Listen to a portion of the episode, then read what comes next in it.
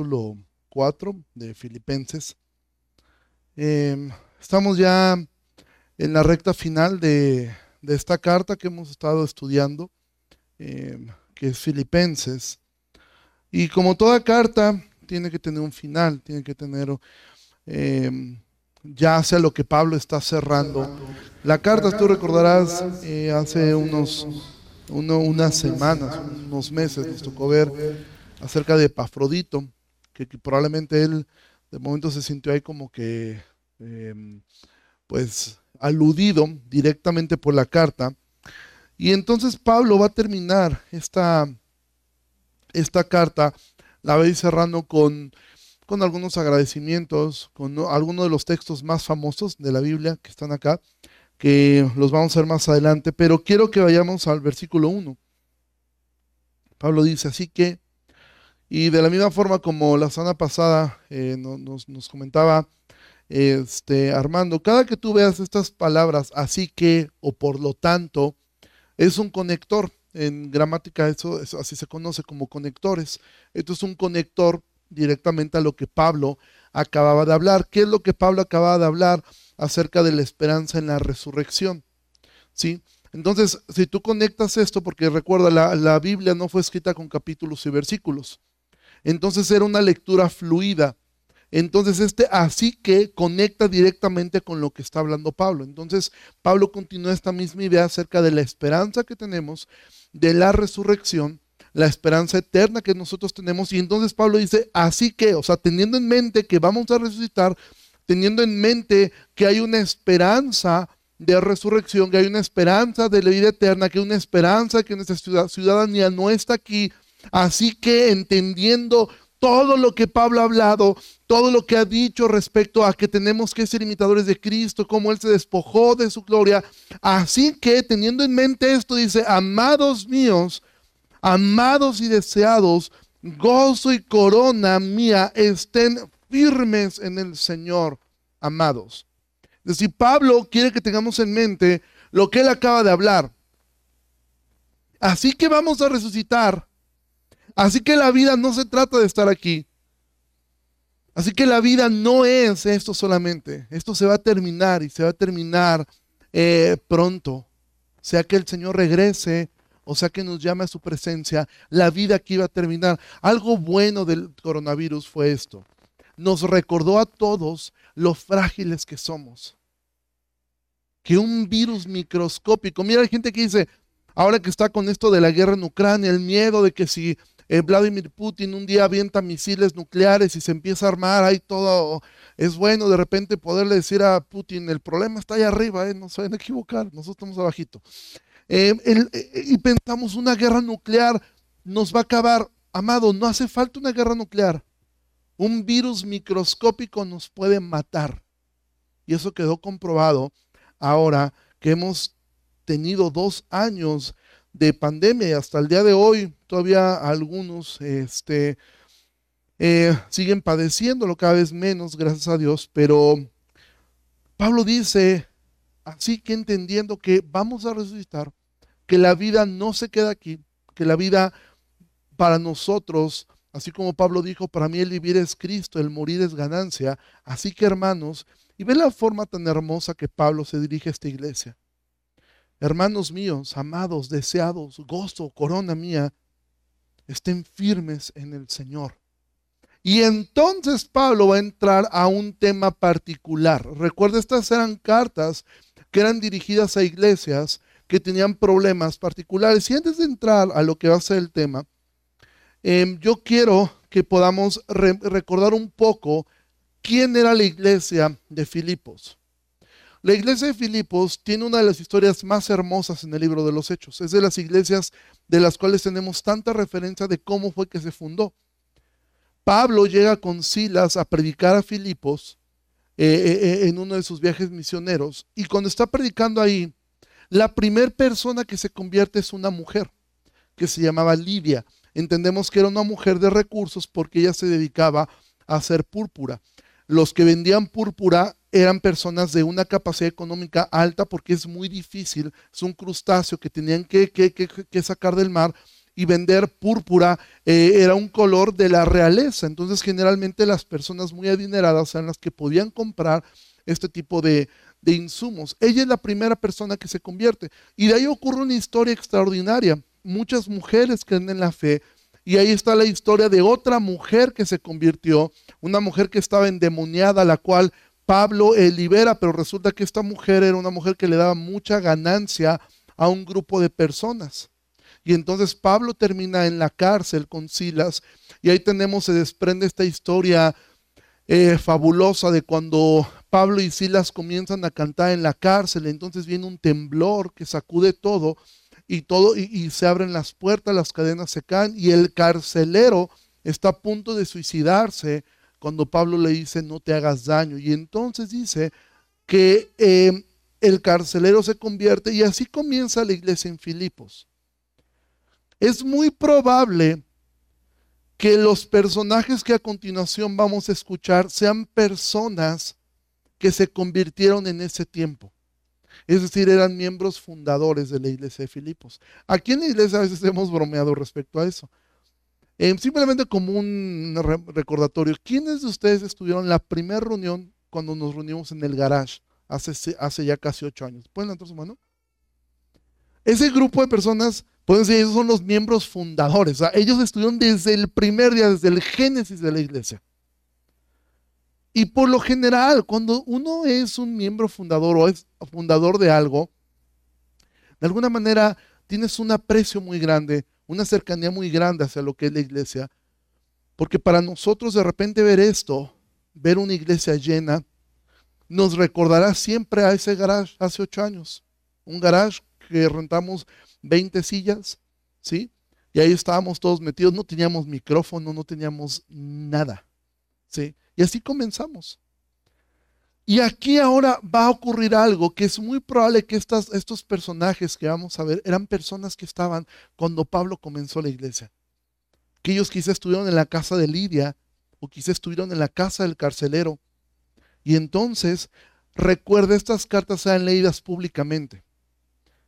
Y entonces el quien estaba llevando la lectura de repente dice esto. Versículo 2. Ruego a Evodia y a Sintique que sean de un mismo sentir en el Señor. ¿Tú te imaginas lo incómodo que debe haber sido para Evodia y todos voltearon así? Doña Evo, ¿eh? Y doña Sintique así, a lo mejor nomás como que se hicieron para atrás. Porque Pablo entonces manda un ruego. Ahora, no sabemos mucho acerca de estas dos mujeres. Lo que sabemos es que eran dos mujeres cristianas, eran creyentes, eso lo vamos a ver más adelante. Em, pero eran dos mujeres que probablemente eran diaconisas y que lo más seguro era que ellas tenían una, una cercanía con Pablo. Es muy probable dado a cómo era la forma de escribir de la antigüedad, Pablo no estaba exhibiendo a estas mujeres, de hecho estaba mostrando mucho, mucho amor con estas dos mujeres, pero es muy probable que estas mujeres por aparte le hayan escrito a Pablo cada una respecto a la situación que estaban viviendo. La Biblia no nos dice cuál era el problema, no nos menciona cuál es el problema. Y sería fantástico poder saber cuál era el problema entre Bodia y Sintique. O sea, sería muy enriquecedor para nosotros, quizás sería muy ilustrativo. Y aparte, personas como a mí me carcome el saber qué fue lo que pasó. O sea, cuando llegue al cielo, yo sí voy a querer que me cuenten. O a ver, ¿dónde es Doña Bodia? ¿Qué pasó, Doña Bodia? ¿Por qué se anda peleando usted con Doña Sintique? Y que nos cuenten qué fue lo que ocurrió. Sin embargo, el Espíritu Santo es tan sabio que no nos deja ver cuál fue el problema, porque es evidente que alguna de las dos tenía un grado de razón más que la otra, porque por lo general así sucede. Pero Pablo no trata el tema, Pablo no dice qué, simplemente dice qué es lo que hay que hacer. Entonces, estas dos damas, estas dos mujeres que servían, que eran creyentes, ahora lo que sí sabemos es que no era un problema de pecado. ¿Cómo lo sabemos? Porque a Pablo no le temblaba la pluma para exponer los problemas de pecado. Si hubiera, si hubiera sido un asunto pecaminoso, Pablo lo hubiera dicho directamente. ¿Sí? Así como en Corintios lo hizo, oye, pero es una mujer, con una mujer no se dice nada. No, no, no, Pablo no era este, un hombre de pañuelo verde, ¿sí? O sea, y eso tú lo puedes ver, no con Pablo, pero sí lo puedes ver con Juan cuando escribe a, las iglesias en Apocalipsis, habla de una mujer que dice, toleran a esa mujer, ¿sí? Entonces, Pablo no le, no le hubiera temblado la pluma para decir si es que era un asunto de pecado, pero no era un asunto de pecado. Era, era, un asunto en el cual ellas dos se distanciaron, dejaron de ser de un mismo sentir. Porque Pablo dice, ruego a Evodia y a Sinti que, que sean de un mismo sentir. Ahora, yo quiero poder ver que esto, esta, esta expresión de un mismo sentir o de un mismo pensamiento. Es algo que Pablo ha abordado en, en, este, en el libro de Filipenses. Simplemente mira, ve a Filipenses 2, es algo que ya vimos y estudiamos. Filipenses 2, del 1 al 4 dice, por tanto, si hay alguna consolación en Cristo, si algún consuelo de amor, si alguna comunión del Espíritu, si algún afecto entrañable, si alguna misericordia, completen mi gozo sintiendo lo mismo. Esto es lo que Bodhi y Cinti que habían perdido, sentir lo mismo. Teniendo el mismo amor, unánimes, sintiendo una misma cosa. Y alguien puede preguntar, ¿y cómo logramos eso, Pablo? ¿Cómo logramos eh, completar eh, tu gozo? ¿Cómo logramos sentir lo mismo? ¿Cómo logramos tener el mismo amor? ¿Cómo logramos ser unánimes? ¿Cómo logramos sentir todos como iglesia la misma cosa? Pablo va a responder, ¿Cómo logramos eso? Nada hagan por contienda por vanagloria. Antes bien con humildad, estimando cada uno a los demás como superiores a él mismo. No mirando cada uno por lo suyo propio, sino cada cual también por lo de los otros. Evodi y Sinti, que de hecho ya tenían la respuesta a su problema desde el, desde el capítulo 2. El problema de ellas fue el orgullo. Mira, hay una canción, a mí no, no soy muy fan de Ricardo Arjona, siempre he pensado que Ricardo Arjona compone con un diccionario de sinónimos y antónimos, y así es como compone, sus letras se basan, si tú estás allá, yo estoy acá, cuando estás arriba, yo estoy abajo, si tú vas al norte, yo voy al sur. Pero hay una canción que dice el problema no es problema, y te voy a decir algo, aquí el problema no era el problema, ¿sabes quién era el problema? El problema era Ebodicíntique. Hay tantas cosas en nuestras vidas, amados, donde el problema que tú crees que es problema no es problema, el problema eres tú. El problema soy yo. Cuando nosotros comenzamos a mirar solamente por mis necesidades, por cómo me tratan, y hay gente que se va de la iglesia, es que yo me fui por un problema. ¿Cuál problema tuviste, hermano, en la iglesia? ¿Sabes qué es que no, yo nunca, nunca me saludaron. Ahí, ahí son muy, ahí son muy fifís, ahí no, este, no hay amor. ¿Es un problema? Sí, pero el problema lo tienes mayormente tú. Muchos de tus problemas en casa se resolverían si tú aceptaras que el problema eres tú. No es tu esposo, no es tu esposa, no son tus hijos. El problema eres tú. El problema soy yo.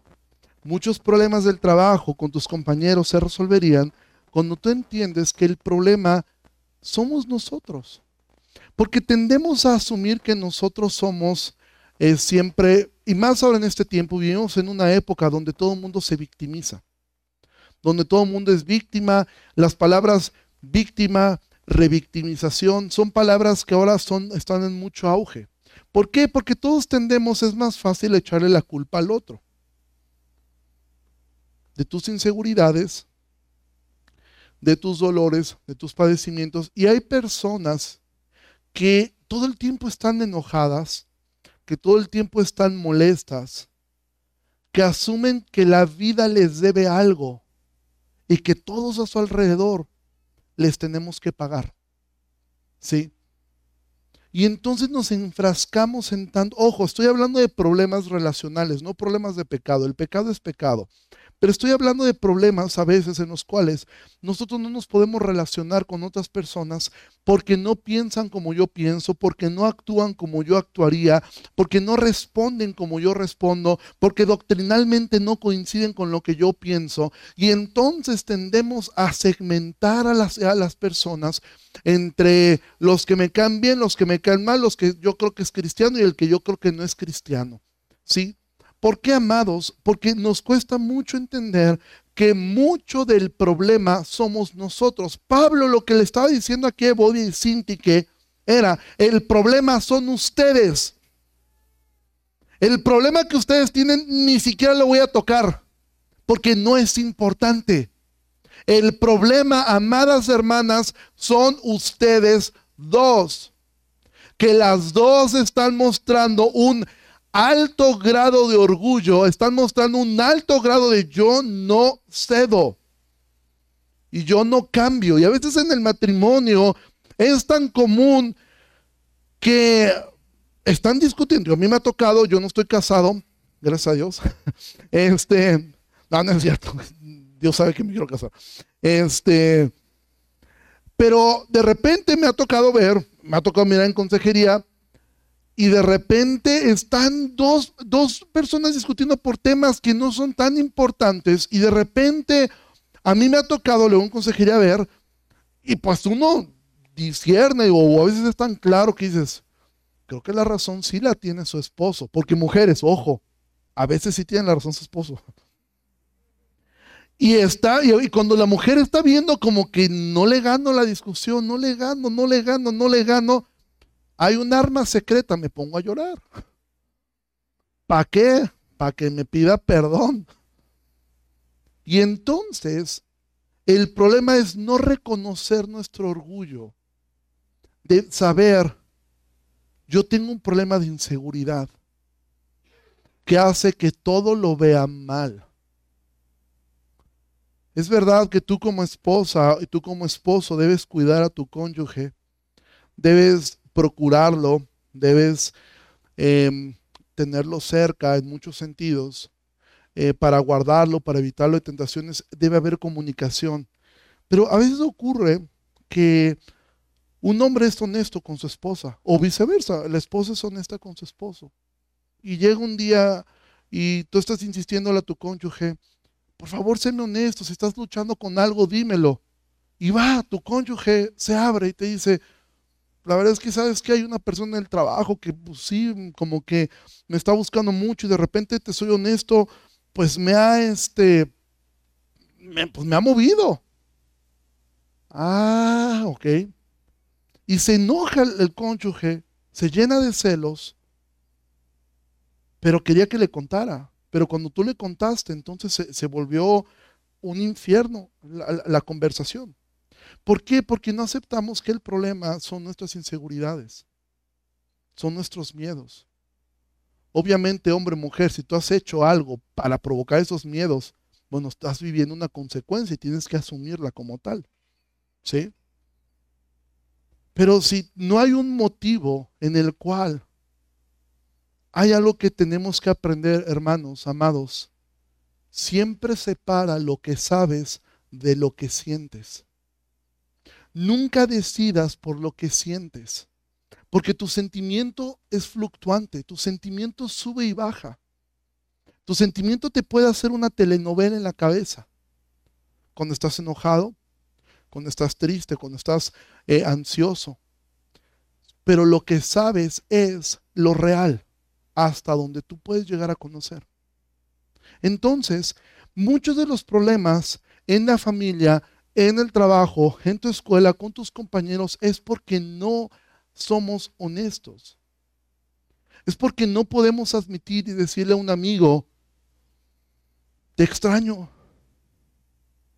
Decirle a un, a un hermano, te extraño. Decirle a, a un familiar que no has visto, la realidad es que te extraño. Y dices, pero ¿por qué lo tengo que hacer yo? Porque Pablo dice, en cuanto estén ustedes, estén en paz con todos los hombres. Es bueno también de repente la distancia, es sabia la distancia. Pero cuando tú ves que pasa el tiempo,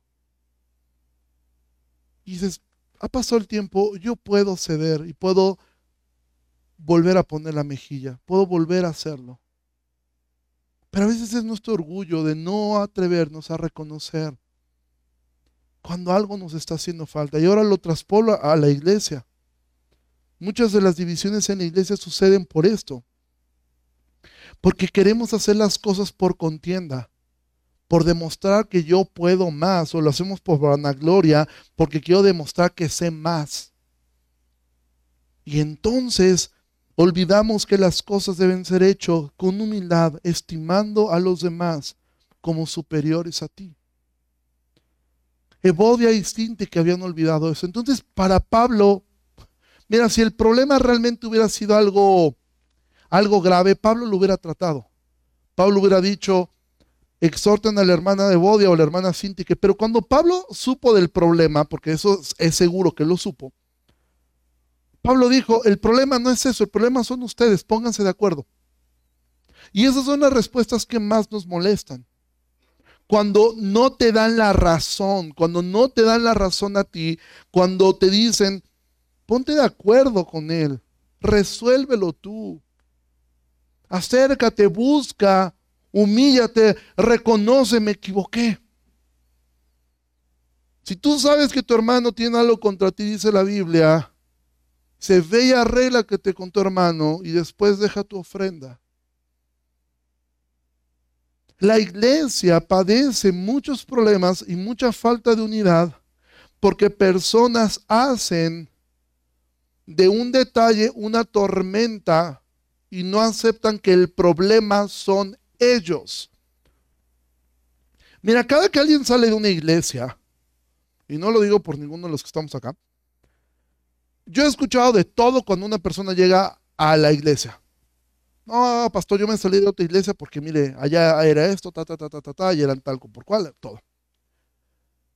Hay algo que después de casi, tengo 41 años, tengo 30 años, este, 33 años de creyente y casi 20 años eh, sirviendo a Dios de tiempo completo o sirviendo a Dios en el ministerio. Y hay algo que nunca he escuchado. Nunca he escuchado una persona que llegue a una iglesia diciendo, me salí porque descubrí que soy altamente tóxico para la iglesia donde yo estaba. Descubrí que tengo un problema de orgullo que no me permite sujetarme a un pastor y me agarré de pretexto la parte doctrinal para poderme salir, porque nunca me quisieron escuchar. Y la realidad es que por la salud de mis hermanos de la otra iglesia, he decidido buscar otra iglesia. Eso nunca lo he escuchado. Siempre el problema son los otros. Pero amados, ¿cuántas veces nosotros tenemos la capacidad de aceptar? El problema soy yo. Por eso Pablo dice, Evodia, Sintique, sean de un mismo sentir. Pero ¿quién tenía la razón, Pablo? Eso no importa. Sean de un mismo sentir. Ahora, ¿qué ocurre cuando dices, bueno, yo la verdad es que no tengo problemas, ahora mismo no estoy distanciado con alguien, He aprendido a madurar esta parte, he aprendido a reconocer mis faltas, he aprendido a, reconocer cuando necesito ayuda. Bueno, ¿qué es lo que ocurre para nosotros? Pablo dice en el versículo 3, Asimismo te ruego también a ti, compañero fiel. Este compañero fiel no sabemos quién era, probablemente era Epafrodito, probablemente era alguien más de la iglesia, pero dice, te ruego, compañero fiel, que ayudes a estas, a Evo que combatieron juntamente conmigo en el Evangelio, con Clemente también y los demás colaboradores míos, cuyos nombres están escritos en el libro de la vida. Entonces Pablo le está diciendo a esta iglesia, a, esta, a estas personas, ayuden a estas mujeres. ¿Qué es lo que nosotros deberíamos hacer cuando estás presenciando un problema? No, hombre, eso es un problema, yo ni me meto, porque uno termina embarrado con esas cosas. Entonces hay que se hagan bolas ellos. Ahí, sabes que en tu familia hay un pleito este, por los terrenos de la abuela, están dando ahí todos contra todos. Y yo no me meto, yo, este, yo aquí estoy bien. De lejos se ven los toros, yo ni me meto. En la iglesia ves que hay hermanos que tienen conflictos, que no se han arreglado y dices, no, yo, yo, yo para el chisme poco, este, yo, yo, no, yo en eso no me meto. No, amado, dice, dice Pablo, le, te ruego a ti también, ayuda a estas personas, a estas mujeres. Pablo reconocía que estas dos damas eran muy útiles porque habían combatido con él en el Evangelio. Por eso entendemos que es muy probable que estas mujeres se convirtieron en el tiempo que Pablo estuvo predicando en casa de Lidia y en casa del carcelero. Pablo reconoce eso. Ahora Jesús dijo en Mateo 5, no vayas allá, te lo leo. Jesús dijo, bienaventurados los pacificadores, porque ellos serán llamados hijos de Dios. Una em, cualidad de un hijo de Dios es que es un pacificador, que no es lo mismo que un chismoso, que le encanta meterse en todo para enterarse de todos los detalles. No, es un pacificador. ¿Cuántas veces tú has fungido como tal cosa? ¿Cuántas veces tú has mediado entre dos hermanos, ya sea de carne, de familia o, en algún lugar, para tú tener, eh, eh, eh, poder ayudar, poder aportar con algo? Poder decirle en amor, mira, si esto hubiera ocurrido, mira, ¿sabes qué es lo más triste de Body y Cinti? Que Body y Cinti que las vamos a conocer en el cielo. Pero aquí en la tierra serán eternamente recordadas como dos personas, dos mujeres con problemas que no pudieron resolver. Porque nadie en la iglesia se acercó a decirles, hermanas, el problema no es tan grave, el problema son ustedes dos, que no se pueden poner de acuerdo. Que ninguna de las dos quiere ceder ni siquiera un poco. Que ninguna de las dos está considerando a la otra. Hermanas, vemos un poco de vanagloria en ustedes, vemos orgullo. Pero vete a saber cómo era Doña Evodia. Porque desde el nombre, yo me figuro, yo pienso en Doña Evodia, yo creo que era una señora gordita, enojona. O sea, yo así me la imagino, siento que me imagino delgada. Eh, delgada y también media enojona, pero no tanto. No sé por qué en mi mente así es. Yo creo que a lo mejor tienen como que miedito de, no, es que Doña Evo se pone bien, luego se pone bien pesada, este, ya es como, a lo mejor no, hay que se arreglen ellas. Y hermanos, eh, a veces evitamos este tipo de cosas porque no queremos este tipo de conflictos, porque no queremos ser eh, no queremos que nadie nos, eh, nos incomode, porque todos nosotros nos encanta la comodidad. Amamos la comodidad. Amamos que nadie... Pero ¿por qué me meten en problemas? Yo no tengo problemas. ¿Para qué me voy a meter en eso? Amado, es tu responsabilidad como creyente buscar ser un pacificador. Buscar, no. Ahora, ¿cómo logras ser un pacificador? No agarres pleito ajeno. No compres pleitos ajenos, no siembres discordias, no siembres murmuraciones dentro de la iglesia.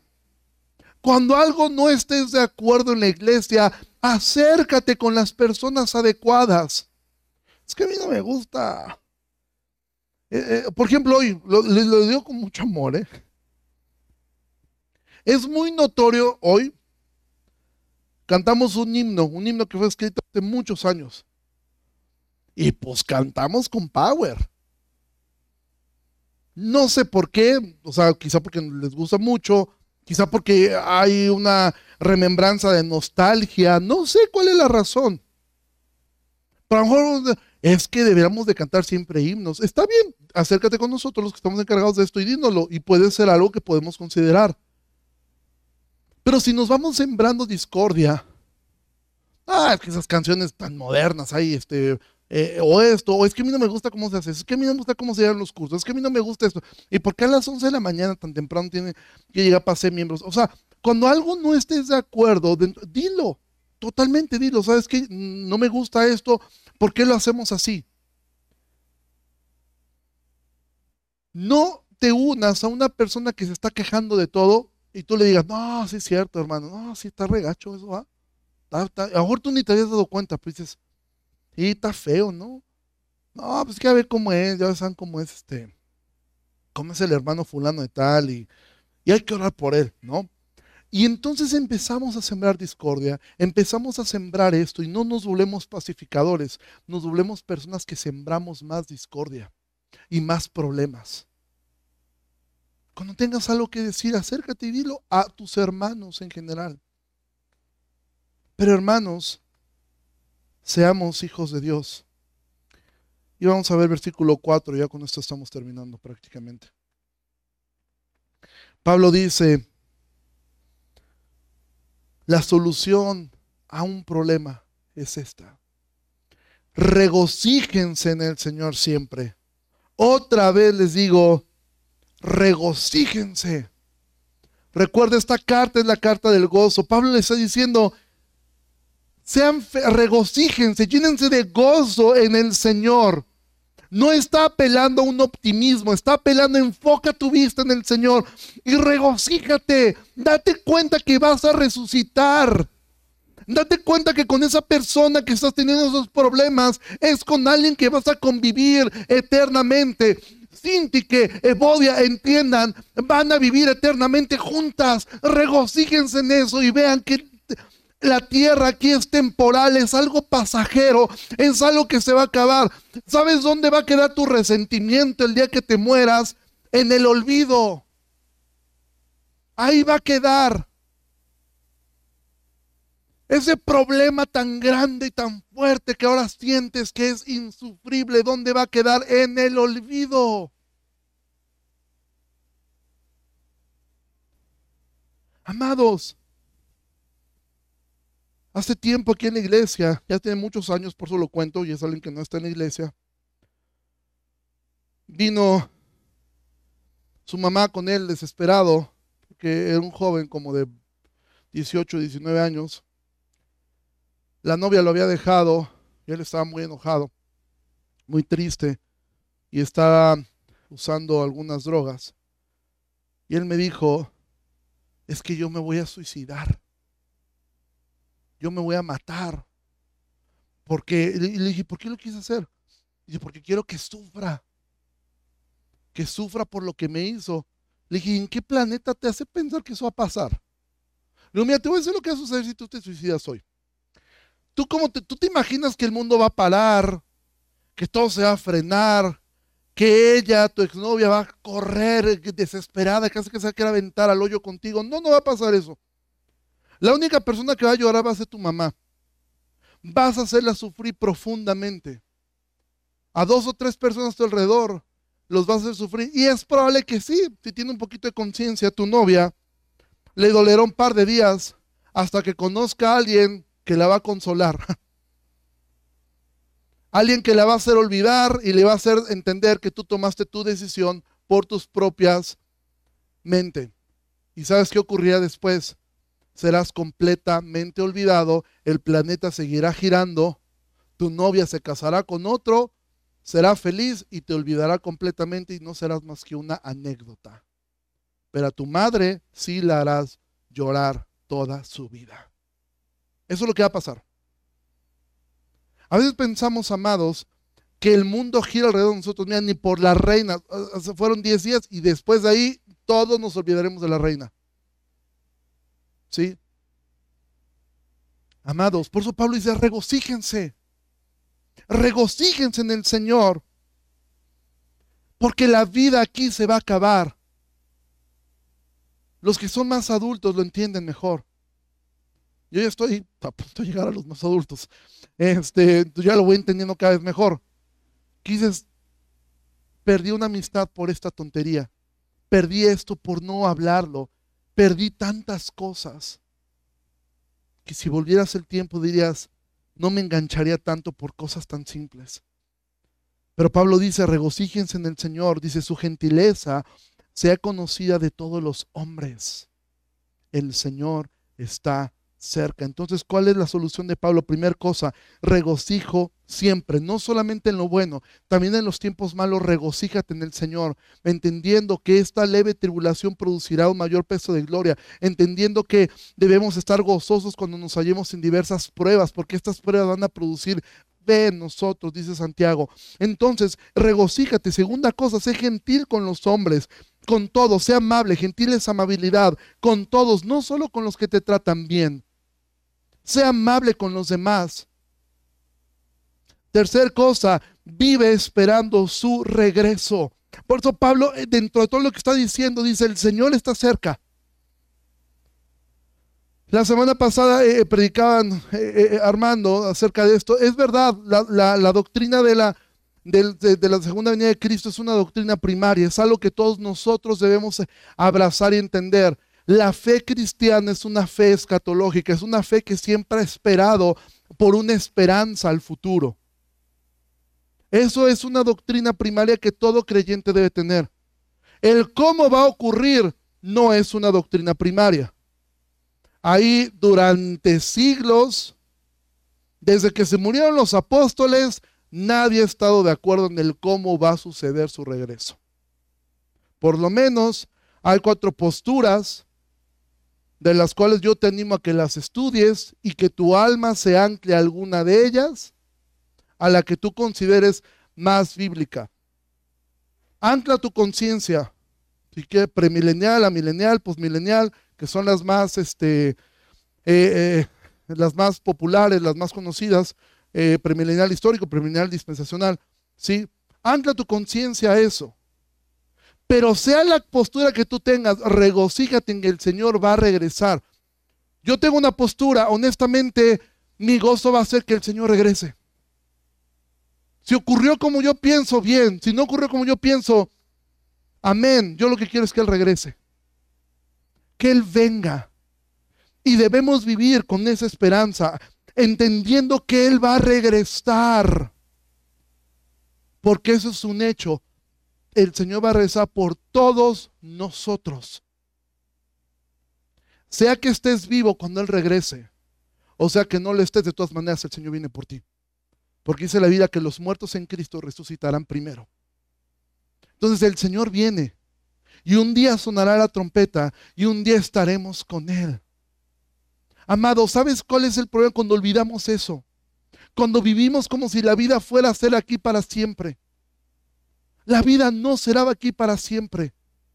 Y esto es un motivo de gozo. Mira, hace, hace unos días eh, me, impactó tanto un hombre que eh, está eh, a punto de morir, un predicador un conocido. Y en su lecho de muerte él estaba muy contento, estaba con mucho dolor por un cáncer que tenía. Y, su esposa con todos sus hijos y su esposa que, que estaba ahí en el lecho de muerte y él estaba, decía, tengo tanto dolor pero al mismo tiempo tanto gozo que estoy a horas, a horas de ver a mi Señor.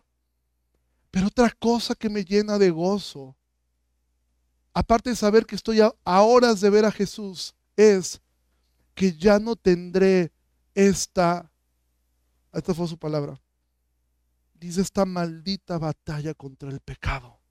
Por fin se acabó. Estoy a las puertas de nunca más luchar con el pecado, de nunca más luchar contra la tentación, de poderme gozar con mi Señor sabiendo que nunca más le fallaré. Esa es la esperanza que tenemos nosotros, amados, de ver a Jesús y de poder estar seguros, porque si tú eres creyente, a ti te debe doler cada que pecas, si no te debe doler la consecuencia, te debe doler que lastimaste al Señor. Por eso lo más hermoso del cielo después de Cristo es que no hay pecado allá, que vas a poder vivir una eternidad sin nunca volver a lastimar el corazón del Dios que te ha amado tanto. Pero nosotros parece que vivimos aquí enganchados con tantos problemas porque pensamos que vamos a vivir acá. Mire, Body siente que no sé cuántos años más vivieron, pero no vivieron más de 50 o 60 años después de esta carta. Ellas murieron. Debido a esto son recordadas como dos mujeres pleitistas, pero están en el cielo ahora y nosotros no somos mejores que ellas, pero amado, vive eh, mirando la eternidad. Eso te va a hacer más fácil perdonar, saber decir, te perdono, me lastimaste, ya no me voy a enganchar con esto, es un tema secundario, es un tema secundario, es un tema ah, que bueno, yo puedo perdonar eso, puedo pasarlo, ya está bien, ¿sí? Pero no vivir enganchados con años y años y años y años. Porque el otro me hizo, el otro me dijo, mi papá no me dio, mi mamá no estuvo. Y estamos atrapados en estas cosas. ¿Cómo logro regocijarme en el Señor? Siendo amable, viviendo esperando viviendo con la esperanza de su regreso. Eso, esa esperanza de que Él va a volver. Y último punto, ¿cómo logro vivir regocijándome en el Señor? Cuando tengo un corazón agradecido. Dice, por nada estén afanosos, versículo 6, si nos han conocido sus peticiones delante de Dios en toda oración y ruego, con acción de gracias. Amado, ora a Dios, pide a Dios lo que necesites. Si necesitas salud, trabajo, economía, hijos, una pareja, lo que sea, pídelo con oración y ruego, pero siempre con acción de gracias. Siempre agradeciendo que lo más importante ya lo tienes, a Él. Agradeciendo que lo más grande ya lo tienes, a Él. Y entonces hay una promesa para todos aquellos que bien. Ahora recuerda, estas palabras fueron dirigidas primaria, principalmente a Cebodia y a Sintique. Esta era la respuesta de Pablo al problema de ellas. La respuesta de Pablo era, Evodia, Sintique, regocíjense. Evodia, Sintique, que su amabilidad sea conocida entre los hombres. Recuerden, Evodia, Sintique, Él está cerca. No estén afanadas por nada. Sean conocidas sus peticiones con oración y ruego. Y entonces viene la promesa. Y la paz de Dios, que sobrepasa todo entendimiento, guardará sus corazones y sus pensamientos en Cristo Jesús. Porque qué difícil es tener una mente en paz. Qué difícil es dormir en paz sin estar preocupado y afanado por todo lo que viene. Qué difícil es lograr que tus pensamientos estén en paz. ¿Cómo logras eso? Cuando te regocijas en el Señor cuando eres amable con los demás, cuando tu vista está puesta en que Él regresará en lo eterno, entonces la promesa del Señor es que esa paz que sobrepasa el entendimiento, ¿por qué lo sobrepasa? Porque para nosotros la paz es la ausencia de problemas. Una persona que está en paz es una persona que no tiene problemas. La paz de Dios sobrepasa el entendimiento porque es una paz en medio de los problemas en medio de las circunstancias difíciles, tú estás en paz. Por eso Jesús dijo, mi paz no es como la que el mundo da, porque el mundo da paz en ausencia de problemas. Mi paz es en medio del problema, tú estás en paz. ¿Sabes cómo morían los cristianos? En el... Mira, yo nunca he ido a Italia, pero de repente veo, y yo no lo juzgo, a lo mejor tú lo has hecho, los que han podido ir a, a Italia, pero me llama mucha atención cuando veo cristianos sacándose selfies en el Coliseo romano. O sea, como, ay, que en el Coliseo. O sea, es como, o sea, sí sabes lo que ocurría ahí. O sea, no estoy diciendo que no lo hagas. Lo que estoy diciendo es, yo creo que si yo fuera a ese lugar, yo me soltaría a llorar. O sea, de saber que en ese lugar, que ahorita es turístico y muy bonito, en ese lugar, hermanos míos en la fe fueron destrozados por bestias. Fueron arrojados a leones a osos, a toros, y murieron ahí. Ese lugar eh, se llenó de sangre. ¿Y sabes qué ocurría? Y era lo que más...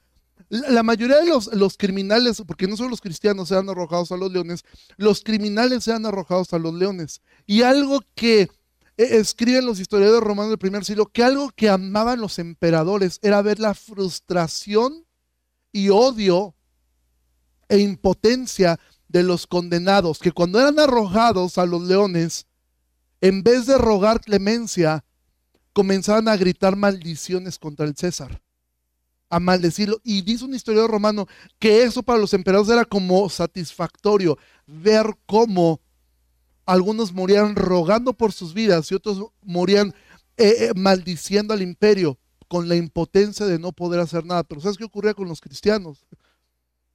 Que los cristianos según los historiadores, la mayoría de ellos, en cuanto eran sacados a la, arena del circo romano, corrían todos al centro, se abrazaban y cantaban. Y seguían el ejemplo de su Señor. No maldecían, sino que bendecían. Y eso era tan frustrante para los romanos. ¿Cómo se logra estar en paz cuando estás viendo que un león viene sobre tu esposa? Cuando viene un león sobre tus hijos. ¿Sabes cuándo? Cuando tu vista está puesta en lo eterno y no en lo temporal. Esa es la paz que sobrepasa todo entendimiento. Es muy probable, casi un 100% de probable, probabilidad que ninguno de nosotros atravesaremos por el martirio. Pero si así fuera, ¿cómo sería eso?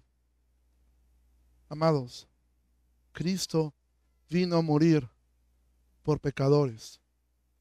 Y cuando los problemas son minúsculos, ni siquiera Pablo se tomó el tiempo de tratar el tema. Porque dijo, el problema, Evodi y Sinti, que son ustedes dos, arréglense. Muchos de los problemas que tienes no son problemas. Arréglate con tu hermano. Perdona. Ponte de pie, vamos a terminar orando. Padre, te agradecemos mucho en esta tarde por tu palabra. Gracias por permitirnos una vez más escudriñarla, Señor. Poder mirar un poco, Señor, de que los problemas en la iglesia han existido desde que existe la iglesia. Pero que tu amor, Señor, siempre ha estado ahí. Ayúdanos, Señor, a, a poder vivir agradecidos, a poder vivir esperando tu regreso, a aprender a vivir regocijándonos en ti, en tu salvación, en lo que tú has hecho por nosotros. Ayúdanos, Señor, a poder perdonar. Ayúdanos, Señor, a poder eh, recorrer la otra milla, poner la otra mejilla.